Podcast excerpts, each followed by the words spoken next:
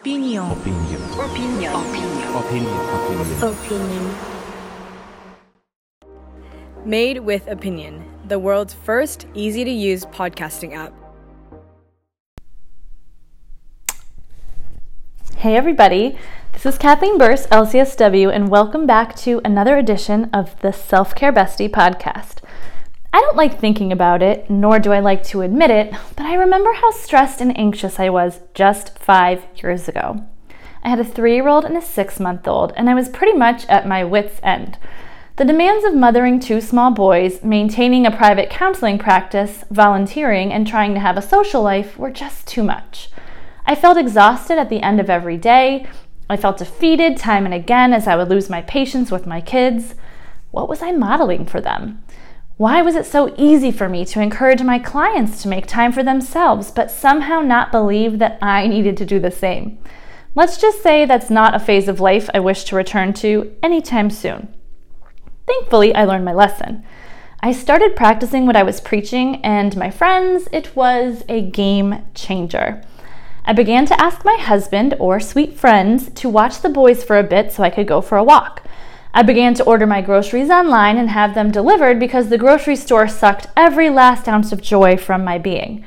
I began to make self care a priority for me because I had found my why. In this episode of the Self Care Bestie podcast, we'll be exploring tons of ways to make time for a regular self care practice. We'll learn and relearn why self care is so darn important.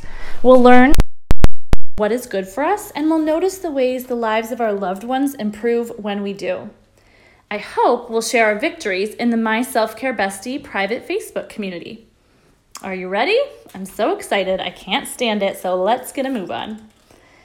Now, what I'm about to ask you to do might make you feel a bit uncomfortable.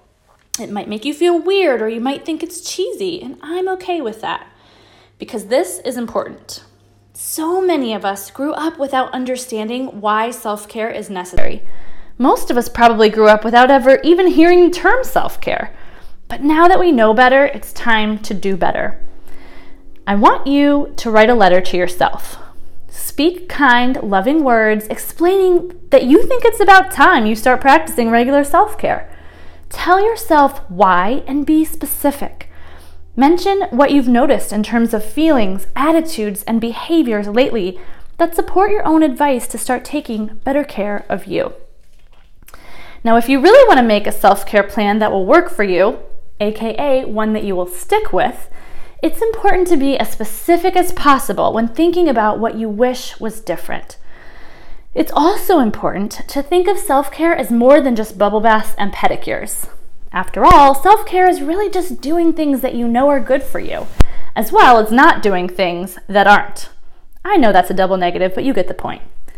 So let's start by using the stop, start, and continue method to set some goals for our self care practice. Think of one thing you would like to stop doing because it's getting in the way of your self care or is simply unhealthy for you. Think of one thing you would like to start doing regularly as part of your self care routine. Finally, think of one thing to continue doing for yourself, and then celebrate the fact that you've already taken a step towards improved mental health. Now, one of the main reasons people cite for not having time for self care is that they're too busy. Friend, if you're feeling the same way, I'm inclined to agree. You are too busy if you don't have time to take care of yourself. Our bodies and minds can only take so much neglect before they're no longer able to function at full capacity. Trust me, nobody's winning when that happens. So, what's a busy lady to do? Delegate, delegate, delegate. Make a list of all the tasks you need to do and then think about the ones you can take off your plate by outsourcing them to someone else. Now, come up with several ideas for tasks that you could choose to delegate. Many are tasks you could pay someone else to do, but also many of them are probably things you could simply ask a friend or family member to take care of. Take a look at your list and circle any that immediately spring to mind as ones you would like to take off your plate. Do what works for you, but get comfortable with the idea of not doing it all. Another reason many people struggle to find time for self care is that their standards are just too high. Perhaps they struggle with perfectionism, people pleasing, or a savior complex that makes them feel like they have to do everything for everyone all the time. Again, if this is the case for you, please hear me gently telling you that you can only operate this way for so long before you become exhausted and resentful. That's no way to live, my besties. Think about some things you feel you have to do simply because you have always done them. You can't get somewhere new by doing the same old things, so really lean into how your perspective needs to change in this area.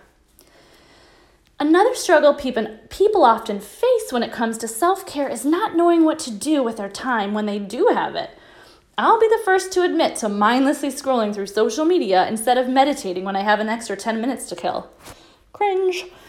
The truth is, while having an entire hour, or let's be honest, a day to ourselves is amazing, sometimes filling our little bits of time can be just enough to make us feel refreshed and ready to take on the rest of the day. So I want you to write a list of self care activities that you could do with an extra 10, 20, or 30 minutes.